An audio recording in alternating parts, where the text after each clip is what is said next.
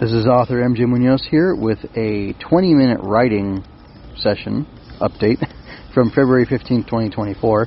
Uh, I actually, it's supposed to only be 10 minutes, but uh, something happened and I ended up going 20 minutes, so I thought, you know, I'll just stick with it. And uh, what you're going to see here over the next three or so minutes is a condensed version of me writing for 20 minutes. And it's, it's uh, you know, writing is rewriting, they say.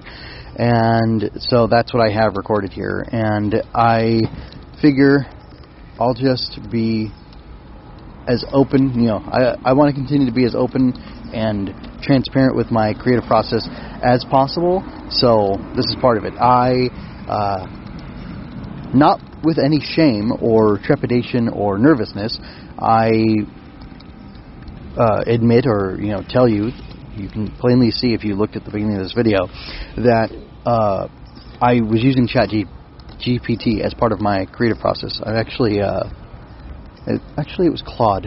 I'm using Claude AI. I pay for that, 20 bucks a month, and uh, I like it. I think it's a, a, very good tool for me to use, and I specifically in this instance am using it to. I used it to generate uh, abilities uh, of Digimon-like characters, character traits for them, uh, something about their look, um, you know, a lot of different things. I directed it to uh, make them look a certain way or to give me information about them. I'm currently writing uh, a Grobug Tale book, and it's a chapter book, a middle grade chapter book, or I guess it's a, it's a middle grade. Uh, and I have a character interaction that I need to make between these four Critterbot Guardians and this character Hopper, who's a Grobug who doesn't quite know he's a Grobug yet. And it's uh, anyway. I know Hopper fairly well because I've written him for a while, and I have a good sense of his personality and what he thinks and the way he is. Uh, although I'll also be showing him as he's kind of waking up in a new world uh, with lost memories and not quite knowing who he is. So I needed to figure out who. Uh, well, I, I can be a little bit vague with who he is as I'm trying to figure that out, and I figure his personality will come out as he's uh, interacting with these characters, uh, the Critterbot Guardians. But I also, uh, well, but I did not want to get stuck on figuring out who these Critterbot Guardians are. And uh, as strange as this may sound, to some extent, it doesn't really matter who they are. Um, I'm not going to spend a lot of time developing these characters because I just need them to be characters to serve a purpose, and that purpose is to tell this little bit of the story to help texture and contextualize who Hopper is and what he's doing in this world and how they, as these guardians of this world, uh, interact with him. And I know the broad strokes of it, but just you know, what are their specific personalities like, and how do they uh, interact with him? I I don't know. I didn't know.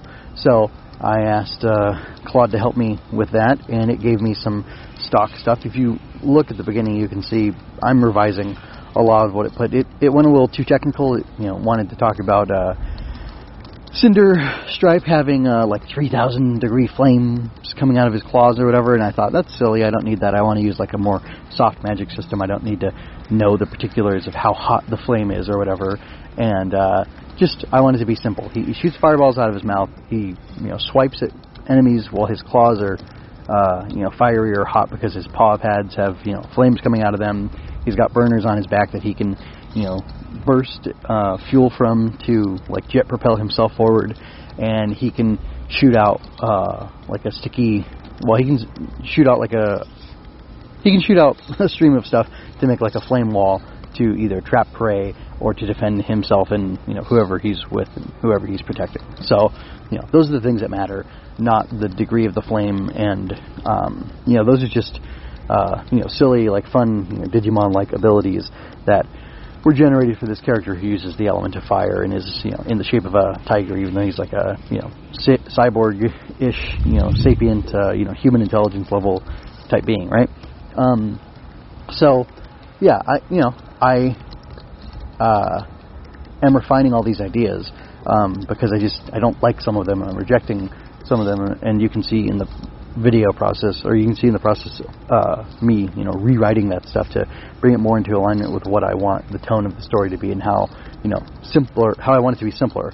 And what I'm going to do with this is refine it uh, down to a point where it's a quick reference, which uh, I also had Claude help me do because I came up with, you know, what are the abilities, what do they look like, what are their names, how are we going to develop them, blah blah blah.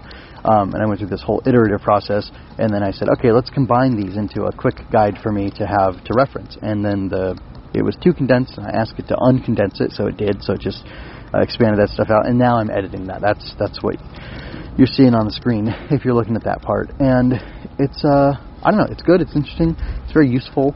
Um, I'm still putting in the creative work. I'm still making the character arcs. I'm still going to have to like make these characters who they are, and I think it's really interesting. And the people who poo-poo AI uh, assisted writing, um, I, you know, that's fine. My wife doesn't want to do it at all, and I've told her that uh, you know I'm doing this, and she's like, oh, that's kind of weird. Like, why don't you just write it yourself? Well, you know, because uh, I am writing it myself. I just have, you know, uh, a robot man, Franck. Franck is what I call him, to help me, uh, you know, speed through these ideas. And the nice thing is, I get to reject a lot of them and then come up with my own. And it's just, uh, it's almost like the Edison thing. Like if Thomas Edison had somebody helping him there who, you know, showed him how not to make a bunch of light bulbs, then he said, oh, okay, fine, I won't go that path. I'll go another path. Uh, he would have gotten to the light bulb a little more quickly, I think. So that's what I feel like it's like. It's an amplifier of my my ability and effort. So it's pretty cool. I'm digging it, and uh, yeah. So I'm got to keep plugging away at this book. Uh, this is actually, well, I intend on. Well, it doesn't matter what I intend.